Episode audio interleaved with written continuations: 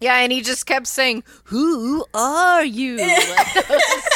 Like, do it, it again. Do it again. No, do it. That's a one-time thing. But he just kept saying that to her like over and over. He was so pissed. Like, don't talk to me. I have no idea who you are or what you're doing here. See, Alicia, that would be the cold open, except she's the one that edits it. So that would be such a good cold open, though. it's always me ah, forgetting stuff or fucking up. Who are you? Like he just yes! keeps on doing it. oh my god.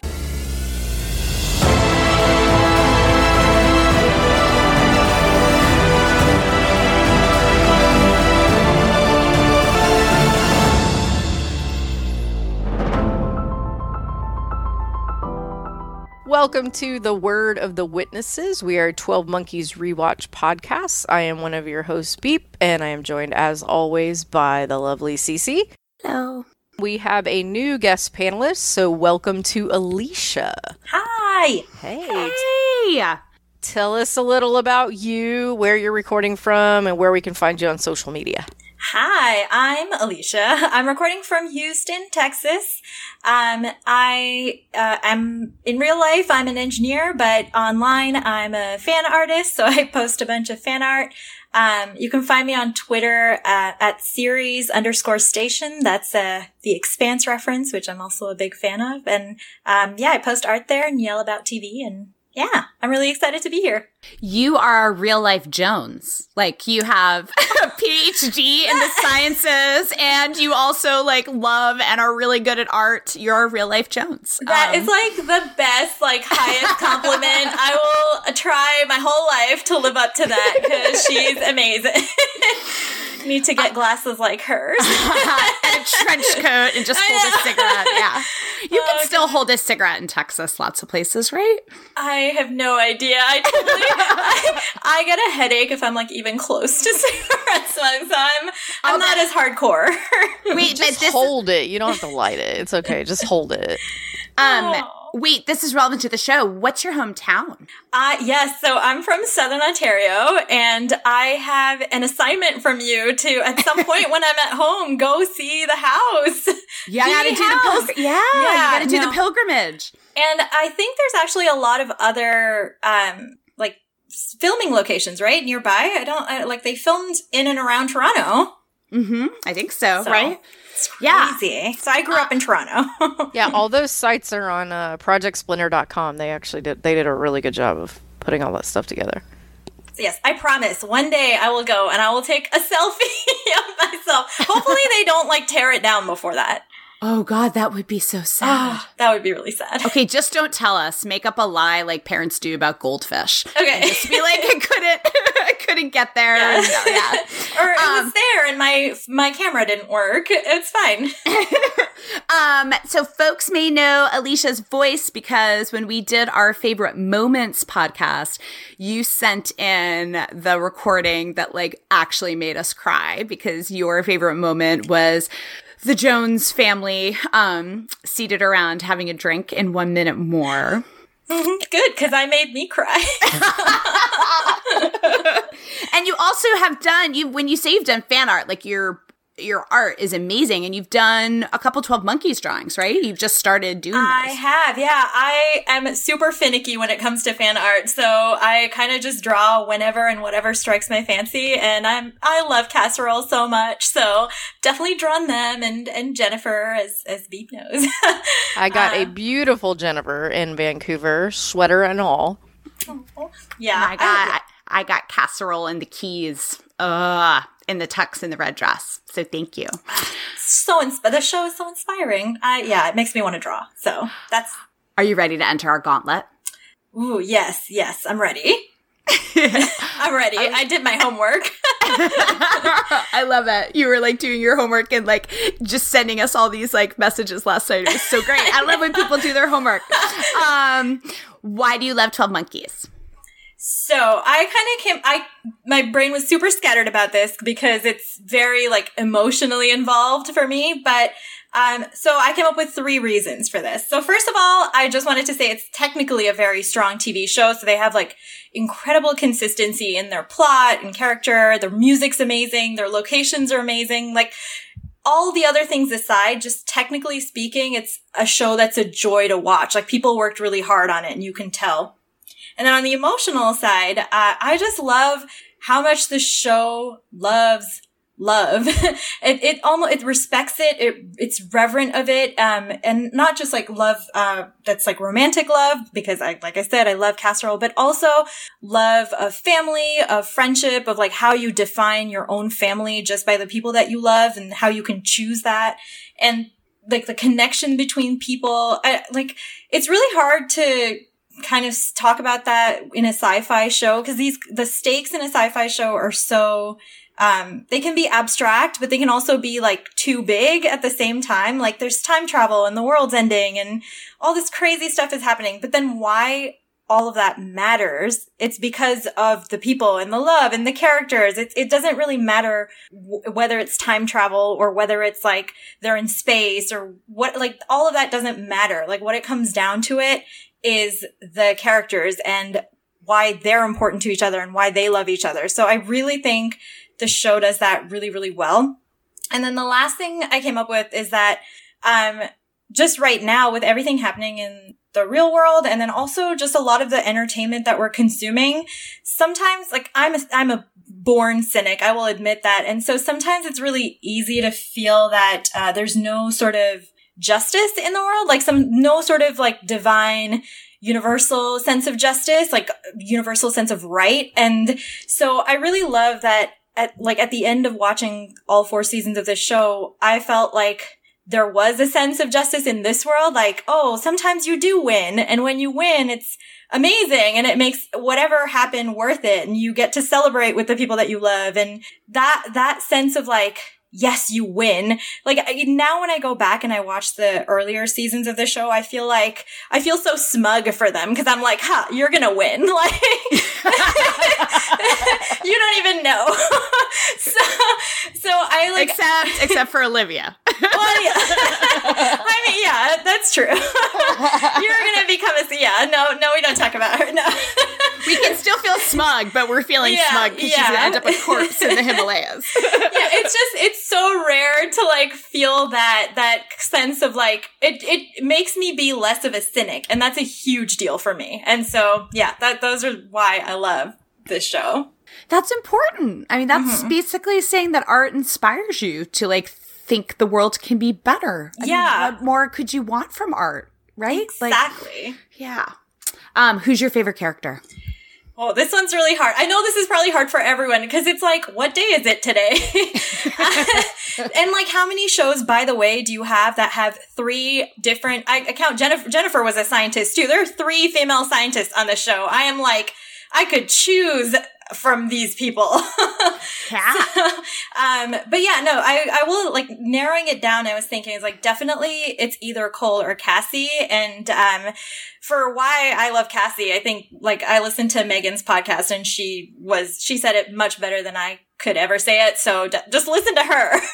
but, but, um, for Cole, I think that's definitely like an like an on brand character for me. Like I have a huge weakness for kind of like scrappy characters who are like weighed down by the world, but like they have a heart of gold. They like get better over time because of like love and friendship and they become hopeful. And, um, yeah, I, I love, I love Cole because of his evolution. I mean, I love him early on too when he's like, he has like shifty eyes and it's like squirrely and, and violent, but like, what the transformation that he goes through, like even just um, watching this episode, like the episode we're going to talk about today, but, and, and he's all like, oh, you know, we saved somebody and that made a difference. Like, just that it's so huge for him to learn those lessons and watching him and going on that journey with him is so wonderful. So yeah, I, I wanted to give Cole his moment to shine.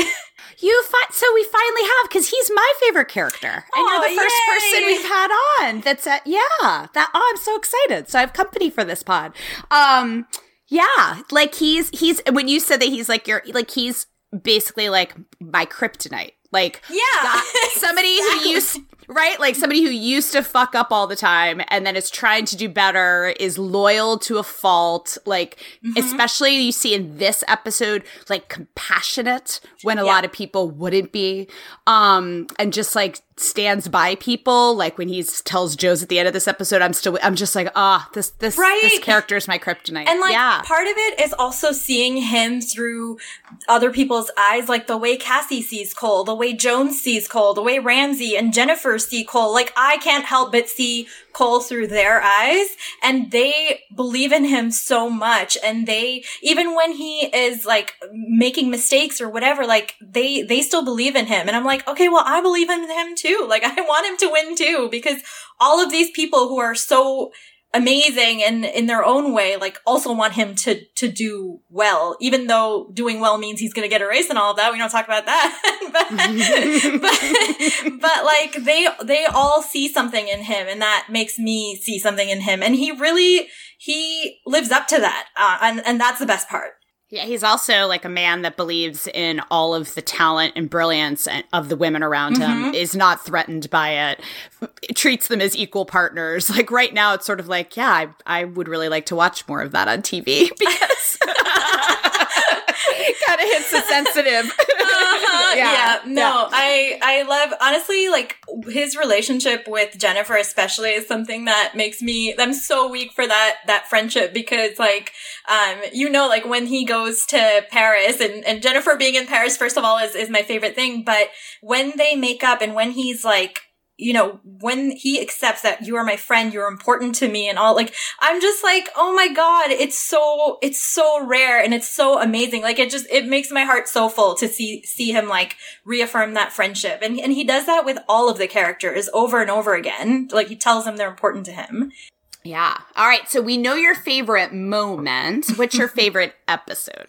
Um, still one minute more, I have to say. So, I, actually, it's like all of season four. Season four, I think, is just a masterpiece of television. There's like the um, Die Glocke is amazing, Demons is amazing.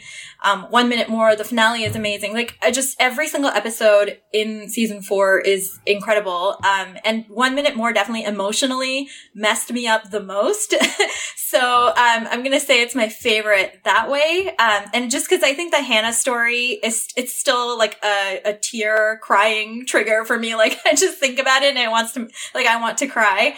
Um, but I think uh, also structurally, um, in terms of just telling a story and then using their conceit, which is time travel. I think both Thief and Lullaby are like two of my other all-time favorite episodes. I know I'm copping out because you said one favorite episode. it's hard to but pick. yeah, it's really hard. But like Thief and Lullaby, I think if I just think about like, oh, how are they using the concept of their show? I think those two episodes use it absolutely the best. Like those are incredible episodes. If anybody wants to write something about time travel, like I would say watch those two things. Do you think Cassie stopped the countdown? Yes, no question. yes. Um, I so when I first watched the um the finale, I it I honestly didn't even I didn't even think about it that there was an alternative. Um, like to me, the leaf was, it was autumn, time was moving on. Um, it felt very organic. Uh, I, I really didn't even think about it. And then you sent me those articles and I was I'm sorry. I was like, oh no. um, and I still, like, even after reading those and like thinking about it and listening to, um, Terry's interview and Sean's interview and Amanda's interview, which by the way was amazing amazing. I really loved it. Um, I still think that uh, it just it doesn't go with who Cassie is, and it doesn't go with the story. Like Cassie is consistently somebody wants to heal people. She says it. She's like, I want to heal people and fix things. And I just I can't believe that Cassie, somebody who in every version of reality, whether it's like this loop or the next loop or like the Red Forest or she's a doctor in every single one of them. And like she chooses to be a doctor in ev- like she, she, never backs out of that um, responsibility. And so I just I don't think that she would ever like take this decision. And then also I just don't think it makes sense in terms of the story because um, everybody has to go back and finish their loop after this happens. And I know everyone says like, oh, the Red Forest is whatever you want it to be, but but like um, a couple of like there's one time uh, it's in season two, and Jennifer takes or like Jennifer gives Jones the tea or something, and like she explains what the red forest is, and she explains the primary's relationship with time.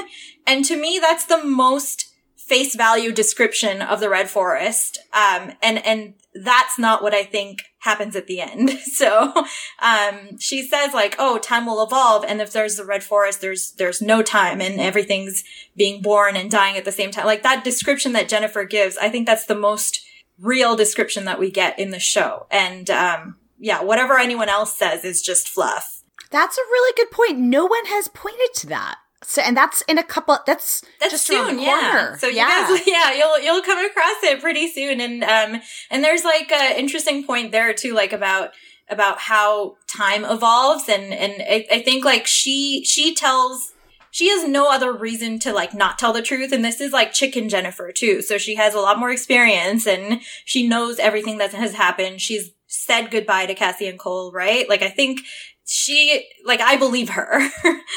Um, I did not. It did not. Also, when I finished that, when I finished it, I also it did not occur to me that that's what the red leaf meant. Right. I thought it was. I thought it was more.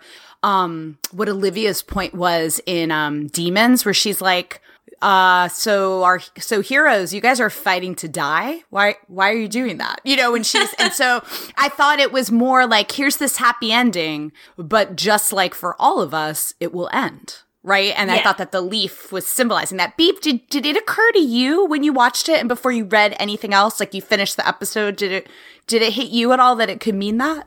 Yes, it absolutely it, did. The yeah. leaf specifically, I will tell you what I did not notice. I did not notice she didn't stop the countdown on screen. Ah, okay. I didn't notice that yeah. at all because I just so blatantly assumed that she did. Yeah. I didn't. It just never occurred to me. But as soon as I saw the leaf, I was like, "Oh crap, we're leaving this open ended." Well, and the the story also goes through that really quickly. Like, oh, you know, she ends the countdown. That's what I'm saying. and then and then you know she's seeing Cole again, and then it's over, and then there's like this big release, and then all the goodbyes. So I'm just like emotionally, I don't even think that I would have thought more deeply about that the first time. Like, it's just, oh, okay, right, this is what's right. happening. So would you stop the countdown? I would like to think that I would. Like, it, I think it just, uh, oh, this was hard. Because I was like, it feels unfair not to. Like, it, it feels like I'm saying I'm more important or my motives are more important than like everybody else. and I don't know that I've ever felt that way. Um, so then I'm like, then I went down a spiral of like, well, why don't I feel that way? Like I, I should feel like what I'm doing is important. but, like, I, but I really, I really don't think that I would feel ever that whatever whatever reasons I was doing it for. And maybe I haven't found those reasons and maybe that's why I feel that way. But I also just think it's such it's such a good opportunity because pressing the button meant that you got a second chance to do things again. And uh, oh I, or potentially that's what that's what they were going for. Yes I mean in Cassie's case um, Cole was going to be erased and all of that, but like it was also like a reset button. and when do you get a reset button? Like you, you just don't. So I think it was like actually a really good opportunity to press the button. Um, Which ex- is exactly what they say in the pilot. The very, very, very first voiceover says, "What if there was a reset button? Oh, you exactly. It, right? You oh, have yeah. to. I mean, it's like end of story. Yeah. They told you in the pilot yeah. what happened. Yeah, exactly. so case case closed. case closed. um, what do you have a favorite era for costumes? I do. So is it in the sixties? Um, when Cassie's like in the blue dress and mm-hmm. the glass. Yeah, I was like when they when Cassie and Cole step out the, of the elevator, that image is so strong in my mind. So I love that one, and then I also love the costume party in the eighteen hundreds oh my gosh, all of their costumes are so intricate and and amazing. I don't even know how they like. They seem so uncomfortable, honestly, but but they look amazing. Um, and then I like I'm giving you multiple choice answers here, but no, I, I also really like the um the outfits in the medieval times. Like there's something really badass about them. I don't know what it is. I know they're like black and brown and stuff, but like the way they're like all walking in a group or they're like on horses and oh, it looks so good. I know it's so funny too because it looks so epic when they're like walking across the field with the music, but then Jennifer cuts to Jennifer being like, "Can't we call an Uber?" oh my god, yeah, no, I, I they look they just look so powerful in that, and like I part of it is probably yeah like the scenery and the music and everything, um, but yeah, and then like that like juxtaposed with like even Jennifer earlier. I love her in that episode when she's like asking like, "Oh, I'm just like passing, pass a thing like through through the Landis." Like she's like bullshitting. it's so funny. Um, but yeah, no, they just look so good in that episode. Um, and I think you've already answered because you've has the show made you cry? You're like, so much. so one minute more was that that was your. I actually yeah. remember when you watched that, yeah. and I honestly felt I felt really bad because I felt like it really fucked you up. It and I told really, you to watch it. really fucked me up because I watched. Um, I think I binged season four in like a day. Like it, it was, it was a lot already. Like I was very emotionally unstable at that point because like daughters is really heavy. Like Deacon had to, anyway. It was a lot had happened in that day, which was like all of season four. So I was probably like emotionally vulnerable already, but like that really got to me bad. Like when Hannah, when he's reading the letter, I was like, I was crying so hard that I had, yeah, I had to like stop the TV and just, just sit there for a while. And then I regret not taking a picture of my tissue paper pile because there was certainly a tissue paper pile. um, but yeah. Wait, that's, is that, you call it, is this a Canadian thing? You call it tissue paper? Like when you Versus blow like your nose? Kleenex? Or a tissue? Tissue? What, what do you call it? I think of tissue paper as like something you put in a gift bag. Oh. I don't yeah, I don't I know. Wait, then what do you call a tissue that you like like a Kleenex? nose tissue. A tissue. Oh. Yeah, Ooh, I didn't know there was. Yeah, that's very common as yeah. well. Kleenex. I would yeah. say I would say one or the other. I'd say like Kleenex or, or tissue. I don't know, but maybe that's yeah. I've never said tissue alone. That seems weird. It seems lonely. Because you need to know if it's toilet tissue or tissue. Like there's, there's like categories. That seems Maybe. I have no idea. But I will say about the crying though, it's so funny because like when I was watching it the first time straight through, that's that that was when I like was most affected. But now I'm like such an easy cry for this show. Like everything makes me cry. I was rewatching the pilot I don't know, like a couple days ago. And there's, I don't even know when it happens, but at some point, Cole says, Oh, one minute left. And I like, I like cried. oh no. The pilot's brutal. The pilot's oh my God. It's so, yeah, it's so hard. And then, yeah, when he was taking the watch, I cried. I was like, oh my God, I don't even, I don't even know what's wrong with me. But like, all these random things make me cry now when I watch the show. but yeah, the first time that's what it was that just broke me. So I'm so excited, Alicia, because our last podcast, we um we're talking about Alice in Wonderland um, and the song uh, White Rabbits that was um, playing at the season two premiere when Jennifer was walking. And we put on Twitter the gif of um, Madeleine Stowe's primary saying, drink me. And then we were basically kind of like floundering because none of us are like Alice in Wonderland aficionados. And you come on this week and you are. So you're going to give us a little tutorial, right? On Alice in Wonderland and yeah. 12 Monkeys before we dive into 202 primary.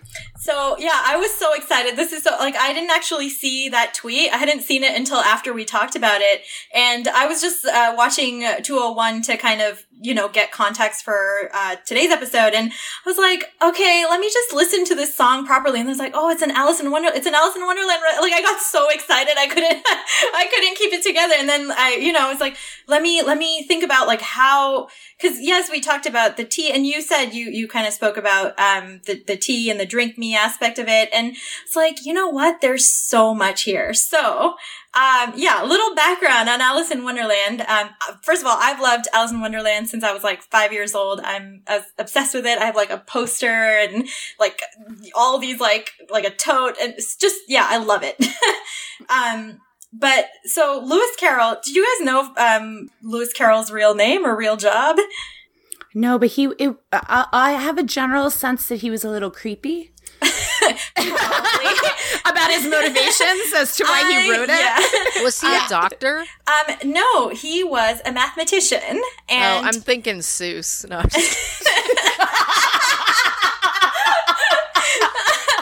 Carry on. oh, I loved that. but, but yeah, he he was uh, his name was Charles Dodgson. Um, so yeah, a little dodgy. No, terrible pun. Moving on but um, he was a mathematician and he taught math. He was actually a math teacher for like decades and that was his day job and he wrote on the side and like mostly he was writing like humor and satire and stuff and then eventually of course um, alice in wonderland and through the looking glass which is the sequel but they're both like collections of stories or collections of chapters that don't I mean, they have kind of a general through line. Um, Through the Looking Glass is more of a novel than Alice in Wonderland is. Um, but they both have mostly it's a lot of like symbolism and imagery, even though, uh, like at face value, it seems like complete nonsense.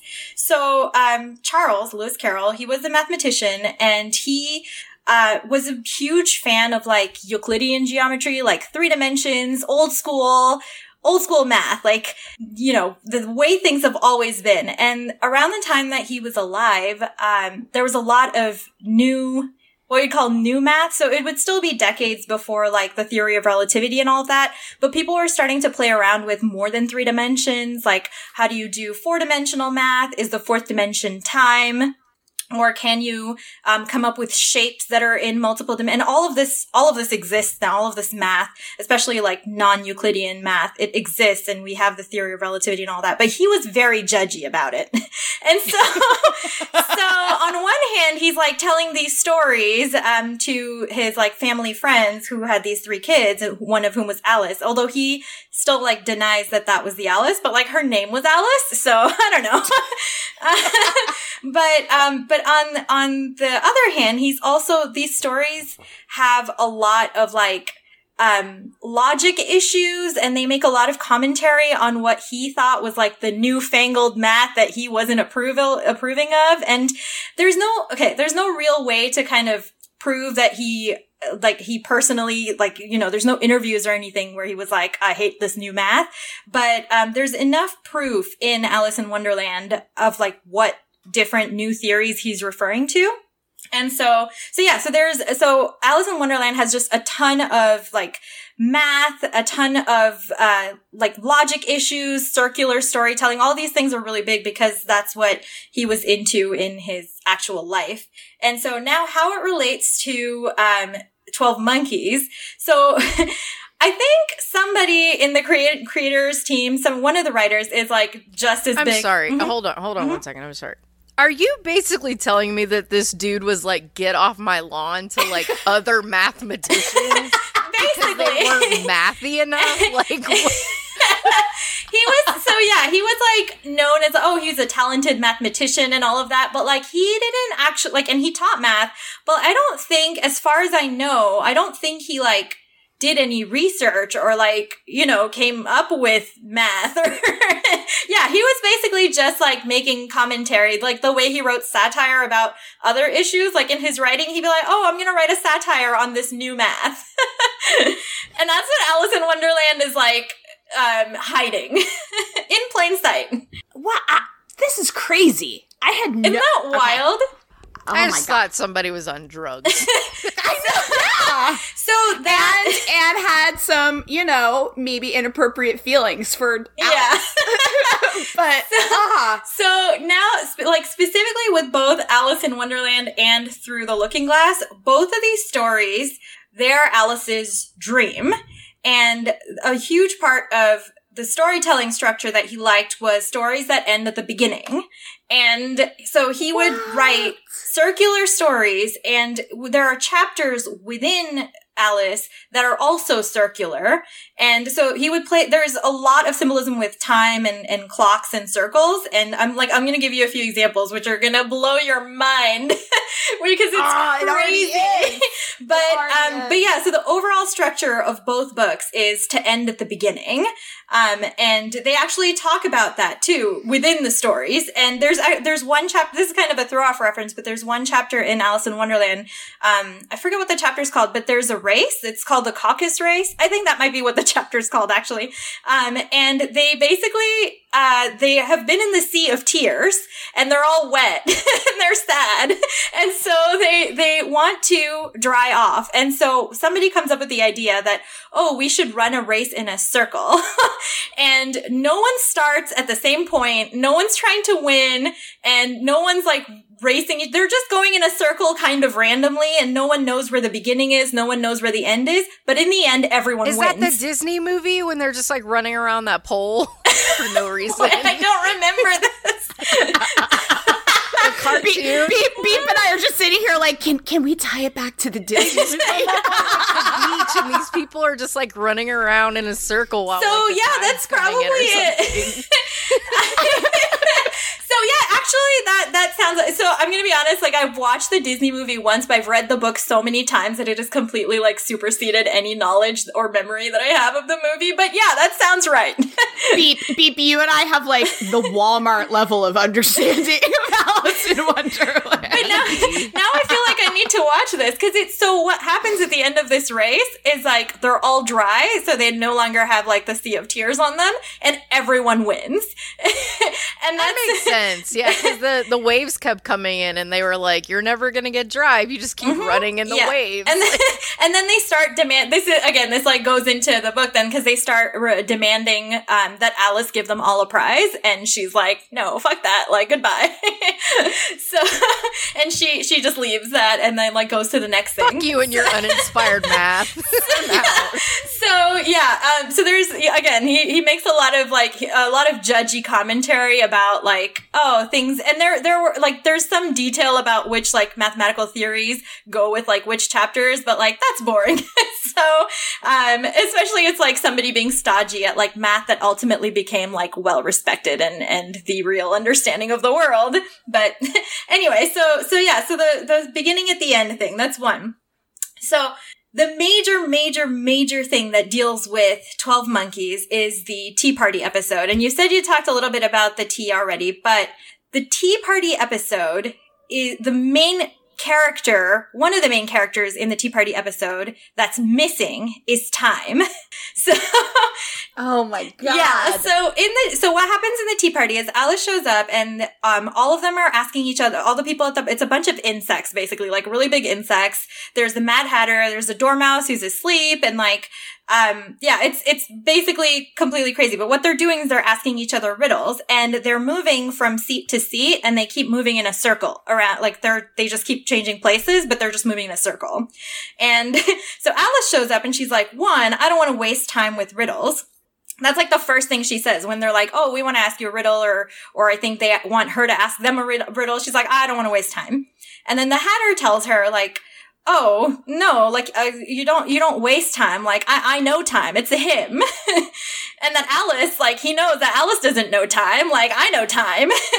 You've never spoken to him, and so then Alice is like confused because like first of all he's referring to time as a person and she's like oh yeah i guess i only really know all i know about time is like how to beat time when i'm learning music and then the the hatter's like oh my gosh like don't the t- time won't stand being beaten. Like you mm-mm. but if you wanted to make friends with him he would do anything with the clock for you. So if you made friends with time he would do anything for you like, for example, if, and this is what the Hatter tells Alice, he's like, say you wanted to skip lesson time. Like, all you do is you just skip forward from 9 a.m. to half past one. And then she's like, oh, that's lunchtime, but what if I'm not hungry or anything? Then he's like, no, then you can just keep it half past one as long as you like.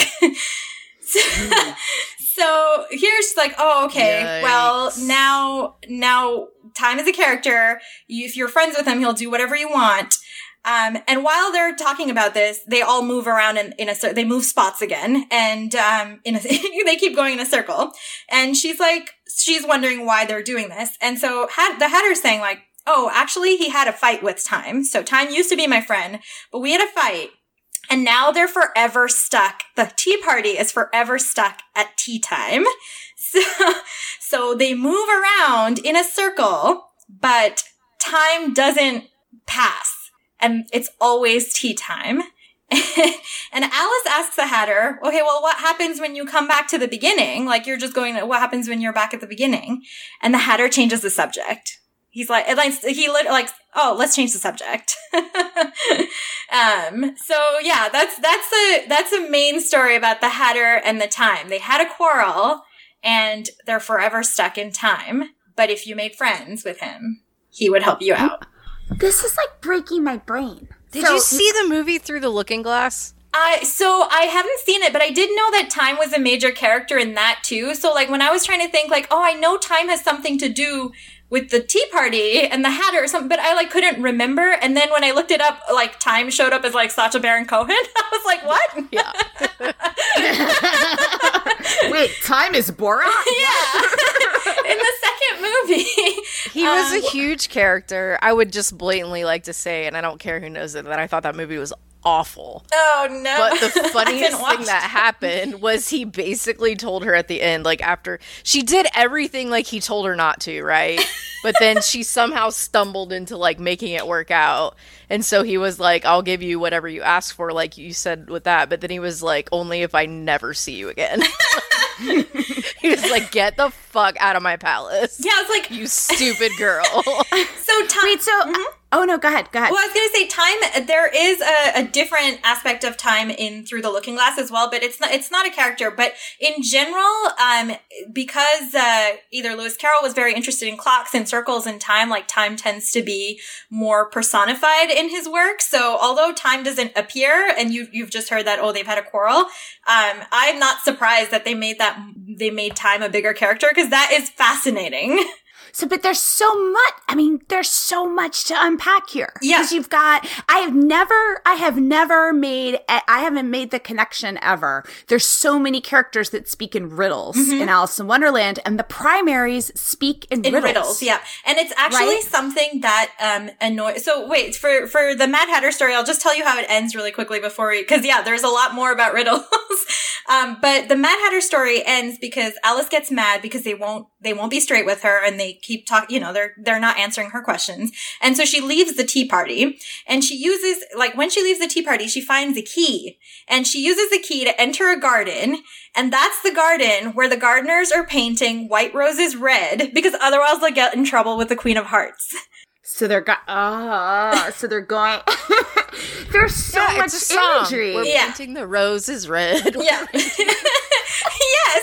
And I was like, I was getting we're to, like, and we're going back to, and we're going back to Disney. I was getting instead of green to red, it's white to red, but you get it. Mm-hmm. So yeah, no, it is. They're painting the white roses red, and it's it's really funny because the three ca- the the queen soldiers are card like they're it's a deck of cards, right? So the three, oh, I know, the three because they're dancing. I remember that song actually, but um, they all the three um the three cards that are there that are painting the roses red are also primary numbered cards, which I thought was a cute no! detail. Yep, it's a two, a five, and a seven. oh my God, you're making my which is nuts. Hurt. I just thought that I don't know if they remember that or that was a fun detail, but I definitely think that the Tea Party has a lot. Like it, it did affect one of the writers for sure because that's that kind of strongly comes across. And then that, um, the painting, I don't know if, if you guys just want to tweet that, but that there's, uh, if you look at I mean, even if you look at some of the illustrated versions, you'll see kind of what people have imagined the Tea Party to be and because, and how people have imagined like, oh, time's not moving. They are, but they're not going anywhere. And when they come back to the beginning, no one knows what happens. Oh, but yeah, well, I'm I am going to because it, it looks like a red forest. exactly. That's what I thought was crazy was that it looks like a red who's forest. And whose painting was that? That is Dali. It's a Salvador Dali painting. I mean, what the fuck? Yeah. so you're telling me that there's a there's a party where people are drinking tea and talking about stopping time so that you can live in the moment that you want to forever and the people talking about time speak in riddles. But the key the key part of that is that time isn't moving because the Hatter got in a fight with time. Yeah, they and they didn't want to be in that moment. No, they didn't. Like. They didn't. They kept moving around in order almost to like uh imitate time. Yeah, like as if something was changing yeah. and it wasn't yeah they didn't they did not they the the it was very clear that he was in a fight with him and that he seemed to respect him because he's like, oh, but if you befriend him, he'll do anything for you. He's he's like great, but but just right now we're fighting. so yeah, it's it's crazy like how how much that story tracks with um, with yeah what we know of the show so and then the fact that they also just end up in a that she ends up in a garden where they're painting the roses red just like blew my mind on on a whole additional level so um so that's the mad hatter there is another chapter which also you're very familiar with if if you've seen anything with alice which is the caterpillar and Alice asked Beep the beep the caterpillar was also in the animated yeah. movie. oh, I remember. Sure. Like, He's like smoking a pipe, right? Yeah. I feel like he was uh-huh. smoking a pipe. he definitely was. or a hookah. It's a hookah because that's important in the story. yeah, and he just kept saying, "Who are you?" Like, oh, do it, it, again. Do it again. No, do it. That's a, that's a one-time thing. But he just kept saying that to her like over and over. He was so pissed. Like, don't talk to me. I have no idea who you are or what you're doing here. See, Alicia, that would be the cold open, except she's the one that edits it. that would be such a good cold open, though. it's always me forgetting stuff or fucking up. Who are you? Like he just yes! keeps on doing it. Oh my god, it's it's right there. But yeah, in, so in the actual uh, story, the original story, he actually gives her advice. So a lot of what Alice struggles with, and this you you know with the drink me, eat me, whatever, a lot of what she struggles with is staying the right size. Like, and not only staying the right size, but fitting into her surroundings. Because sometimes she's like, oh, I'm gonna take a potion that makes me tiny, and ends up in a place where everything else is big. Um, sometimes she like takes the potion or like a, the mushroom wrong and like her neck is too long, but like the rest of her is the same size. Like she has a lot of trouble. So it's not about her size necessarily. She has a lot of trouble fitting into the size of her, like fitting into her surroundings. Um, and she's frustrated because not only is that happening on one side, but on the other side, she can't remember anything. she's, she is just, um, so the caterpillar asks her to, pr- like, basically prove, like, what do you mean you can't remember anything? Like, tell me this poem. And she says the poem completely wrong. And then she gets mad because she's like, I can't remember anything. Um, and so she's frustrated and she asks the caterpillar for advice and she asks the caterpillar, don't you think it'll like, and this isn't an exact quote, but she's like, won't it be weird to turn into a butterfly for you? Um, and he was like, not really. Like that's um, you know, that's fine. I'm gonna become a butterfly. And but she admits to the caterpillar that actually like if I w- if I was going to turn into a butterfly, that would be really hard for me, um, because I am, she's not fitting in into the surroundings and she's not remembering anything and she's completely just lost. And she says to him that like, yes, it would be difficult for me to turn into a butterfly. Um, which I was like, that made me really sad. but are you, wait, are, so now because i remember it's funny so I, I don't know if it was intentional or not because i remember listening to a podcast that not every caterpillar becomes a butterfly was like a placeholder line that they ended up keeping. Mm-hmm. I, if i'm remembering the like um official sci-fi podcast. Yes correct Right. Do you remember that? But yes. whether it was intentional or not, or or maybe like it was, and then they just like kind of ran with that imagery like later. Obviously, they run with that imagery later on in the show. That's so. It's also an Alice in Wonderland. Yeah, absolutely. Like there's just it's references ever, and like if you actually just read those individual chapters, you'll be like the the symbolism is is like you will imagine how this fits into Twelve Monkeys like right away, which is which was really amazing to me. And there's like other so those are the two kind of chapters I would say are the big ones. But, um, and then the fact that the story ends at the beginning, but also there's like little funny things like, um, the clock, the rabbit with the clock who's always late. That's like a, again, like a very, um, clear Alice. For a very important date. Yeah. no time to say hello, goodbye. I'm late, I'm late, I'm late. Um, but, this rabbit is like now you're gonna find it funny because I'm like to me that's cool. like, uh, yeah, that makes sense. He's always yeah, like running in random holes um, and stuff, the rabbit, and like trying to get to. he's places. always distracted. He's obsessed with this clock that he's holding on to.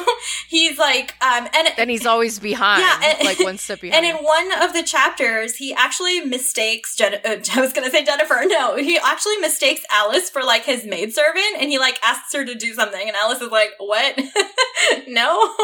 Um, well, she does, but it's like he he actually confuses her, like asks her to do stuff for him, and so I was like, this is this is so bizarre that this character is just like kind of occurring in and out of this story, but like I can see I can see this like very being very symbolic of Cole in Jennifer's life. And then, and then there's also a mouse that that Alice meets, and Alice is like trying to be polite at this point. Still, she gets more and more annoyed with the world that she goes on, but like at this point, she's trying to be polite.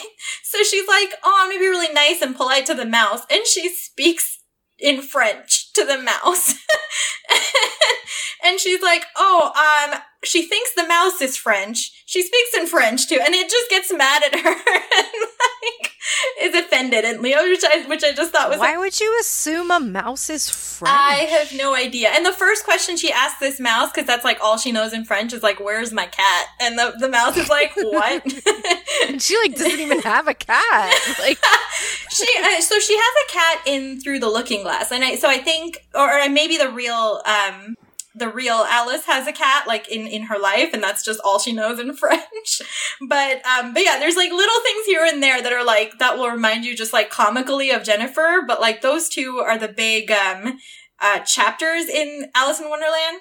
And then through the looking glass is the next one. Please tell me if I'm boring you at some point. but but no, uh, this is this is cr- I, I, this is awesome. Uh, Thank you so yeah, much. Yeah, no problem. I love it. I yeah. love this. I was like super excited to get to talk. And I'm looking at your last one, and your last one is like everybody better like just put your drink down. Put your drink. So, put your drink down. So now we're getting into Through the Looking Glass, which um, is a lot more of a cohesive story than through like Alice in Wonderland is more like a collection of not things in that the happens. movie. Just so you know. no, know, not in.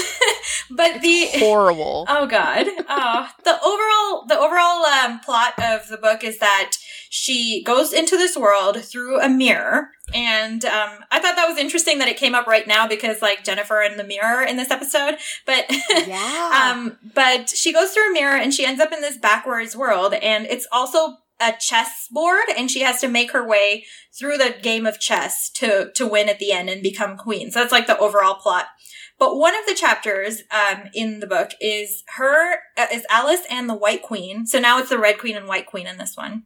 They have a discussion about time and memory. And the whole chapter is just their conversation about time and memory. And um and there's something happens that um basically it comes up from a discussion where alice doesn't want jam? So the white queen asks her if she wants jam she's like oh i don't want jam today. And then the white queen's like oh you can only have jam tomorrow or yesterday but not today. and then Alice is like, what? Which is her a lot. and then the White Queen's like, oh no, you can have it every other day, but today isn't any other day. Like, haha. and, and then, um, that, so that starts with Alice being like, um, well, I haven't had it. I haven't had the jam. And you're saying I can have it to, like, I can't remember things before they've happened. That, and that's exactly what she tells. She's like, I can't remember things before they've happened.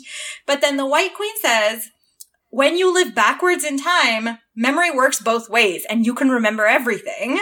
Um, and then, and then like she almost proves it because she actually starts bleeding and Alice is like, Oh my God, what's wrong? And then the, the White Queen pricks her finger after that. And that's what caused her bleeding, I guess before. so so she is, is seemingly She's got some messed yeah, up causality yes, views. Exactly. And so the and it's consistent throughout well, consistent, but that kind of like lack of logic in terms of time is consistent because this is the opposite world in the mirror. Um so you have to run to stay still in in this book. Um and you have to um like they're basically what you are trying to do, you have to do the opposite to get that effect. Um, and the, the, it's kind of, um, this discussion talks about like why, like, oh, you know, if you're, if you're going backwards, of course you have to do the opposite. And if you do the opposite, you'll know everything. Like it's, it's just such a weird way to talk about time and memory. Um, but yeah, that's one of the chapters in Through the Looking Glass, which, Okay, but if I may, only one more comment about the movie. Wait, which which, which which movie? The movie that Through the you Looking hate? Glass. Oh, yes, I thought you were so gonna bad. sing for us Oh. again. Oh no! If I think of other song just somewhere in the middle of the podcast, I'll let you know. Um, you can learn a lot of things from the flowers, but anyway, beyond that, I love this. I had had no idea that you had this like love for the Disney animated Alice I love in it. Wonderland. I'm oh, I don't. so it's much. just everything Disney cartoons. Like that's all I watched when I was little. It was like Me all too. the Disney cartoons, all the Oh, way I back loved to you know, them. the ones from like the '60s and stuff. So Yeah, all three of us had a Um, crush on. Ad? Has had. Sorry. My last comment about that movie was that, and I'm sure maybe this did happen in the book, but there's a period of time where she's trying to get away from somebody, and so she's mm-hmm. going in and out of that world by just jumping through mirrors like Oh. all over the mm-hmm. place. Like she jumps out of the mirror and she's in the real world and jump like runs and jumps through another mirror and is like back in. And just like the only thing that I just really wanted to see out of that movie that I did not get was her just like thudding into one. That would have been and like very bouncing satisfying. off of it and falling down because she was like you know up on the rail then like down on the ground and then the one in the window the wall and i was just like oh my god please just run into something and like fall down As far as I remember, she only goes into the one mirror and then she just wakes up at the end because she's back at the beginning. Um, and at the, when she realizes, when she wakes up, she's like, uh, oh, the Red Queen actually doesn't exist. And it's, uh, it's actually just her black cat. she's obsessed with cats. but so is this really all just about like the futility of life like while also complaining about math. No. right right in a mathematical sense of course Um, the futility Yeah, I th- I think he just really liked the idea of like going in a circle and not accomplishing anything. But at the same time, like I said, there is some like theory that he was also making fun of. So maybe he was just being like mean about it. Um, I'm not sure like what actually like Lewis Carroll Char- slash Charles's intentions were, but um, but yeah, that's what I get from it is that like logic like if logic doesn't exist, then does anything else matter? Or if time doesn't exist, does anything else matter? Like, can you even accomplish anything? But you know what? At the end of Through the Looking Glass, Alice becomes a queen pretty randomly. so, um, yeah, she accomplishes something. Uh, because she made friends with time but the most funny part about the end of this book is like she becomes a queen, she makes it to the other side of the chessboard, and then like immediately they're like, now you have to throw us a party, you're queen. Which, yeah, the, i think that was in the movie which explains Okay. a lot about why it was so awful. So yeah so then the way it ends is that again like uh, wonderland there's a bunch of poems interspersed between um, and this is yeah this is gonna be a little heavy but um, the last the poem in through the looking glass is um, about uh, time passing. It's about summer going away and about autumn uh, frost coming in and um, it starts off really lovely, like they're on a boat, and um, the the imagery is supposed to be like um, Lewis Carroll used to go like rowing with the, his family and with these kids and with his friends and whatever. And so like he- the the idea is like, oh, you're on a boat and like summer is dying and fall is coming and you're seeing it. But the very last um, verse of it is, "In Wonderland they lie, dreaming as the days go by." Dreaming as the summers die, ever drifting down the stream. Life, what is it but a dream? It's like, That's some fucking So, red forest that- shit, man. but I didn't even think about it until you just said that. But is that also where row, row, row your boat comes from? um, no, I don't think so. No, Okay, bye. yeah.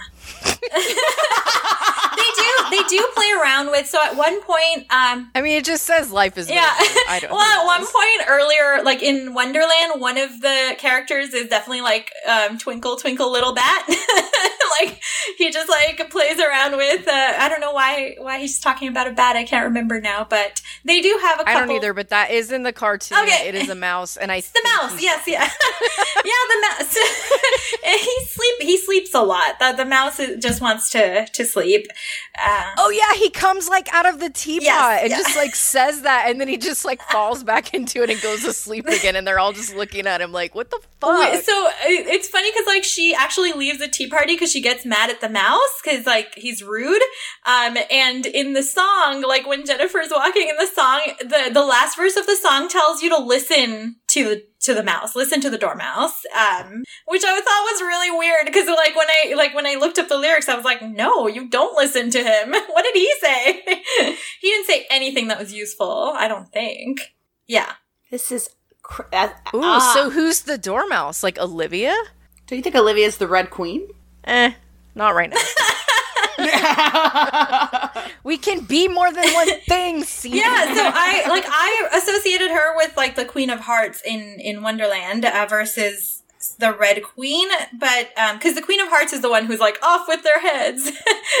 um oh, which Olivia literally yeah. did. oh, that just made myself sad. but um in this context though, I just meant like in in the more specific realm though, like because I was gonna say Emily, yeah, her too.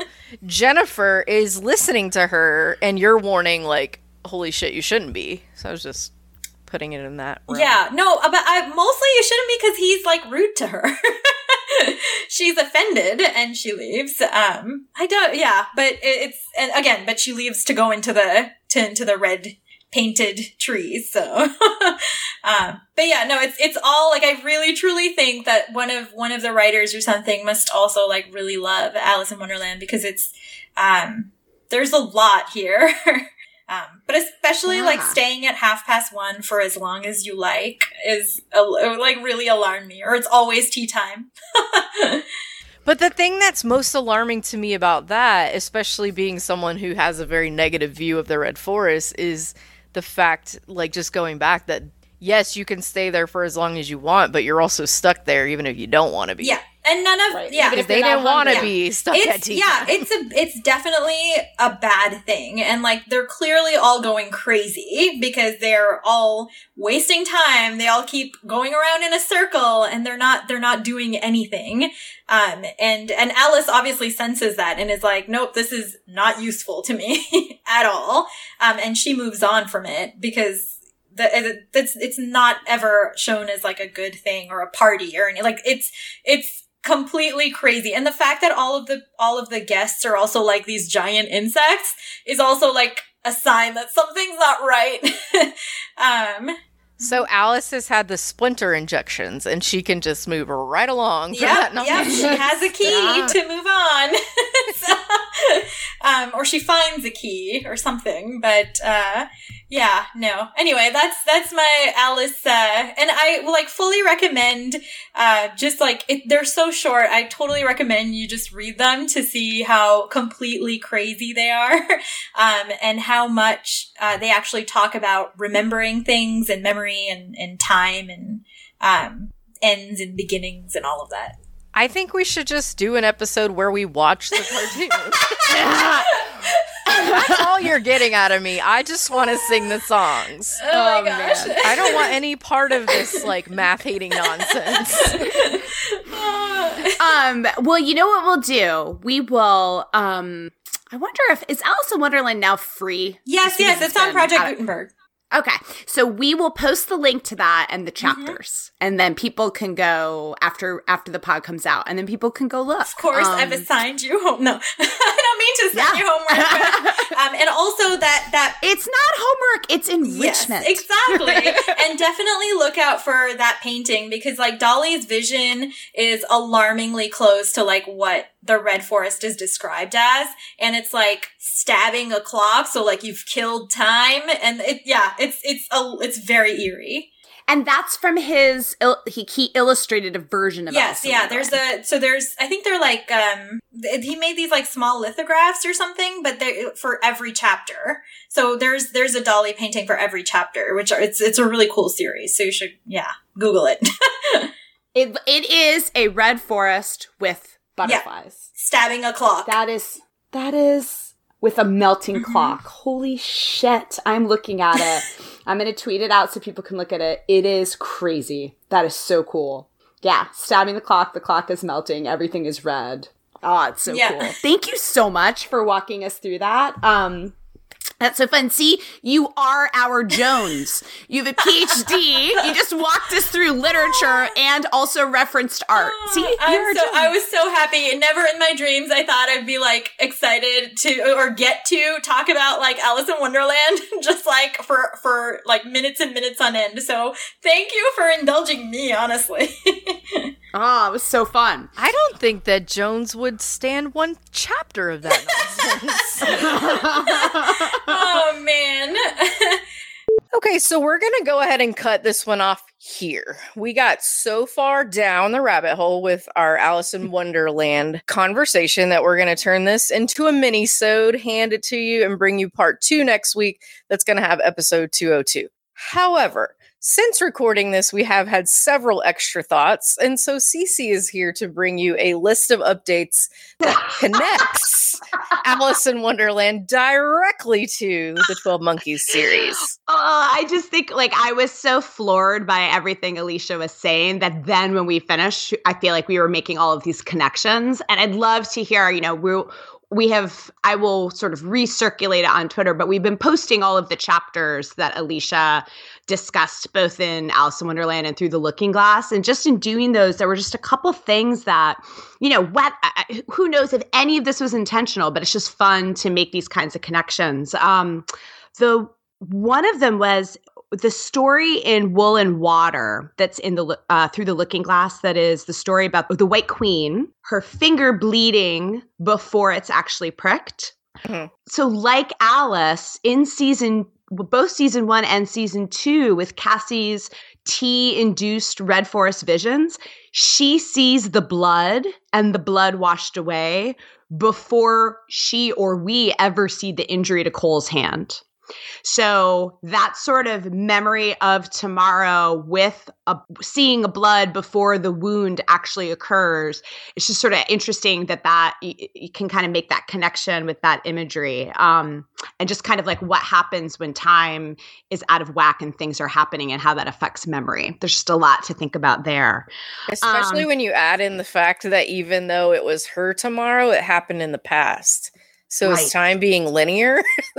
right. Um there's yeah, there's just so much there's so much to unpack there and we and we still are, but just since we talked with Alicia, we were just our our wheels were going round and round. Um the other one was this one's like a little bit more obvious, but um in season 4 when Cassie describes sort of like a conclusion of everything they have been doing for four seasons is we're stuck in a loop. Mm-hmm. Um, it just brings it back to this idea of the mad tea party and time being angry or time missing and the characters going around and around in a circle and they're in a loop and they can't get out of it you know until they find that key. It, that's sort of separate than the red forest issue right? It's it's time is angry. Um, and then the counterpoint to that is when time is on your side time will do things for you. And that's sort of like ultimately we get sort of the first inkling of that in Lullaby, but sort of the conclusion of the story is because they reconcile with time and fix things, time then is is their friend, right? They they get right. to keep Cole, which sort of goes back to what the Mad Hatter was saying uh, during the Mad Tea Party. So that kind of just jumped out as well. There was another when uh, they were talking about Alice, the, the conversation with the caterpillar and Alice, whether she's too big or too small, but she never fits in that world. It just reminded me of going back to our conversation with Aaron, picking up sort of the same idea from Frankenstein, but when things are messed with in the natural order and characters not fitting into that natural order. Um, and I guess in this case, that would be Cole. In that, you know, he doesn't fit. and that's what's yeah. Whether- nature can never really make a place for them. Right. And then, I mean, I think it's funny because when you dig in a little bit more into this idea of time is missing in the Mad Tea Party, the riddle, why is a raven like a writing desk, is actually a critique of a theory of quote unquote it's called pure time. And it's a theory that alicia wanted to make sure we were like you know lewis carroll was wrong. Because the theory is right. But what lewis carroll was concerned about was it was a theory that was he thought severing cause and effect so severing causality. Mm-hmm. And that's why he writes that chapter and that riddle, why is a raven like a writing desk? It doesn't make sense because he's he is reacting to this idea of if you sever cause and effect, if you sever causality, then things don't make sense. So it's just kind of a fun connection. I mean, I think it's clear that like Lewis Carroll would not be a fan of Katarina or Elliot Jones. like mm, right? Because totally. that's and then the last thing that we thought a little bit more about after talking was that final poem that ends through the looking glass we talked a little bit about um, life is just a dream and how that was that a little bit like that disconcerting what is real, what is not real, like the final red leaf image in the finale. But the other thread to sort of pick up is that imagery and the way it concludes is because Alice has been restored to the real world and she's enjoying a sort of idyllic summer day but it is also foreboding because the poem makes clear that the passage of time is restored and that summer is turning to autumn and autumn is when things begin to die mm-hmm. which is very very similar to the final images of the finale if you think you know putting aside the red forest question if you take it at face value that what we're seeing is real it's the same sort of characters enjoying and I, you know, a wonderful moment in in sort of beautiful natural setting, but summer is ch- changing to fall because things die. So right, like when really- Cole says that time moves as it should. I mean that what that ultimately means is that we're steadily traipsing toward our end. Right. Right. Yeah. Um, and then here was the really fun thing. I had forgotten that Terry Gilliam, the director of the 12 Monkeys film, his first solo directorial debut was an adaptation of the Jabberwocky poem from Through the Looking Glass. So who knows what, it, you know, whether there was anything else from Alice in Wonderland or Through the Looking Glass that inspired his other film, 12 Monkeys. But clearly sort of like these ideas that Lewis Carroll was playing with about time and things out of order and people talking in riddles and all sort of like this kind of kind of nonsense world. It was clearly like a, a, a sandbox that Terry Gilliam was playing in. And so it's just kind of fun to think about those connections that go back even even to the film. Mm. Did you have anything else, Beat? I don't think so. Think of like 10 other things, but we want to hear from you guys. Yeah, so let us know what you think, and we'll see you soon.